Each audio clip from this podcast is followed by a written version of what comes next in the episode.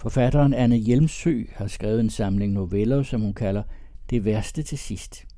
De er inspireret af personlige erfaringer fra familie og venner. Her læser hun selv Indsat. Han havde ikke inviteret den kvinde ind i sit hjem. De kom bare, den slags mennesker. De havde nøgler til hans dør. De hunsede med ham og ville ændre alt til hans eget bedste, sagde de. Sæt dig ned, far. Vi skal lige tale om et par ting. Jeg vil ikke tale med den kvinde. Hvem har inviteret hende med ind i mit hjem? Men det er jo Sanne, visitatoren, som du kender. Hun kommer med et forslag. Du kan gå, dame, og jeg tog med. Jeg vil ikke finde mig mere. Hver gang denne person kommer ind her i mit hjem, så tager hun noget fra mig. Jeg ender jo som hjemløs. Han så på sin ældste søn, der var tom i ansigtet. Havde han ikke altid været lidt vattet i det, som en medløber? Det var noget med kommunen igen. De ville overtale ham, tvinge ham væk fra det hele. Han tænkte på krigens tid, hvor man også lige pludselig blev dømt anderledes. Først var hans familie helt almindelig, men så var man anderledes og måtte pakke et par tasker og hjælpes afsted til Sverige. Skønt han kun var en stor dreng dengang, forstod han ikke ret meget. De var blevet redde, mente forældrene. Nej. Han mærkede den gamle vrede. De var ikke blevet redde. De var blevet frastjålet deres hjem og deres liv. De skulle begynde forfra med alt. Land, sprog, fremmede mennesker, som vist nok var hjælpsomme og venlige. Men hvorfor? Hvad havde de gjort? Det var det samme nu igen. Nu havde fjenden der sætte sig galt på folk som ham, og han skulle hjælpes væk. Sønnen så ud til bare at ville følge folkemassernes mening, måske for selv at undslippe deres greb. Hør nu her, Olof. Jeg kommer med et godt tilbud til dig. Vi vil hjælpe dig, så du kan komme til at bo mere bekvemt og trygt. Jeg har talt med dine sønner. Vi synes alle sammen, det vil være det bedste for dig. Hans hals snørede sig sammen. Det blev svært at trække vejret. Han huskede, hvor ondt i maven han havde fået dengang, hvor faren sagde, at de ville hjælpe dem, da de skulle flytte til et andet land, samme nat. Det var fremmed, der havde bestemt det. Han havde ingenting forstået. Hvorfor skulle han nu deporteres igen? Så vidt han vidste, var der ikke krig eller fremmede magter, der styrede landet for tiden. Det virkede som om, det var samfundet, der ville af med ham. Han skulle fjerne, så de andre slap for at se på ham. I nogle lande skulle man gå med gule stjerner, for at de rigtige borgere ikke skulle tage fejl. Hvad må de nu have fundet på til ham?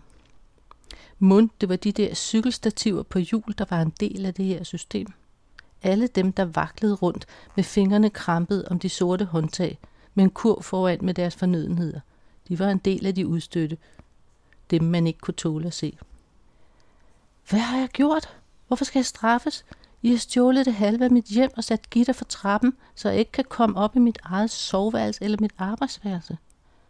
Hvordan skal jeg så kunne lave mine skemaer? I har taget min gode seng, og I har stillet et jernmonstrum med kran op midt i min stue. De stirrede på ham. Uroen greb ham. Han travede rundt, greb de støtter, der var undervejs, og slog sin håndflade hårdt ned i bordet. Han mistede balancen og ville være faldet, hvis ikke en af sønnerne var sprunget op og havde støttet ham. Og nu har I låst døren til mit køkken. Hvem har overtaget mit liv? Jeg kan ikke engang få ordentlig mad mere. Kun sådan noget plastikstas og piller. Vil I slå mig ihjel? Damen viskede, at det måske ville være godt med en kop kaffe. Troede de nu også, at han var døv? Skulle hun sidde der og konspirere med hans drenge og pludselig fedte for ham med kaffe?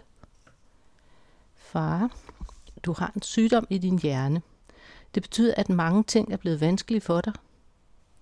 Han stirrede på sin yngste søn. Han var altså også med i det.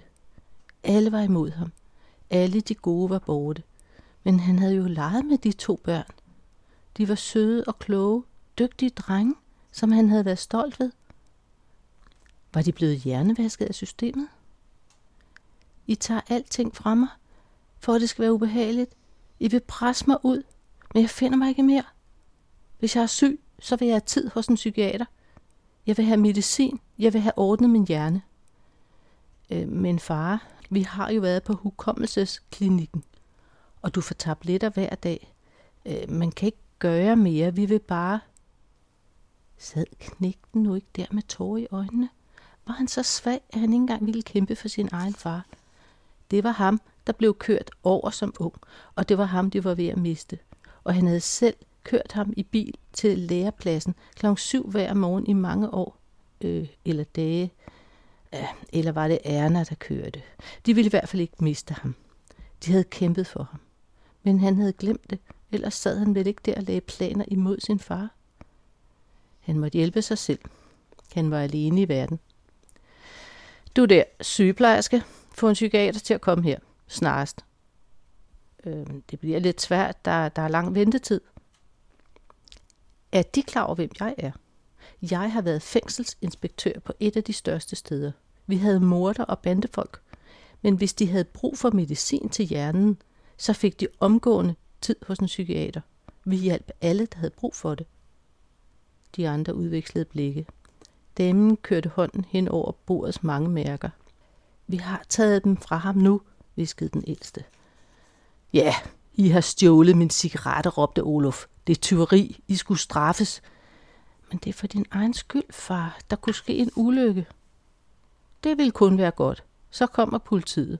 Så kan jeg anmelde jer. Jeg er alle sammen. I har taget stump for stump af mit liv. Jeg har kun dette ene rum tilbage. Alt andet er låst. Måske har I givet det bort til fremmede, ligesom dengang, hvor de tog alt fra forsvarsløse folk.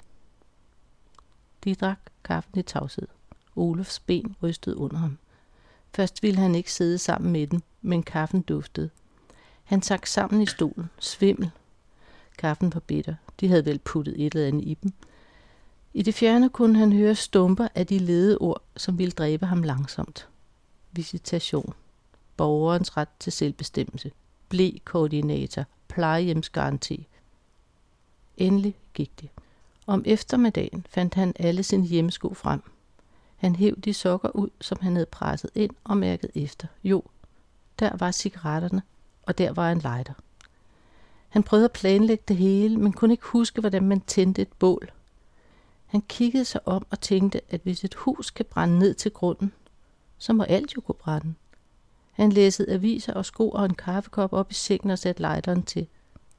Det virkede ikke. Han så sig om igen og tog æsken med papirlomme til klæder, løsnede et par stykker, lagde æsken oven i stablen på sengen. Først ville lejderen ikke, men så vendte han den om og styrede flammen lige ind i det lille tårn af ting, som han havde lagt. Og nu flammede det op. Han var træt og stolt. Snart ville politiet komme. Han ville blive afhørt, og han ville tilstå. Så ville han komme i fængsel, og når han først var der, ville der være ro og så kunne de ikke tage mere fra ham. I hørte Anne Hjelmsø læse en novelle, indsat fra sin novellesamling Det værste til sidst.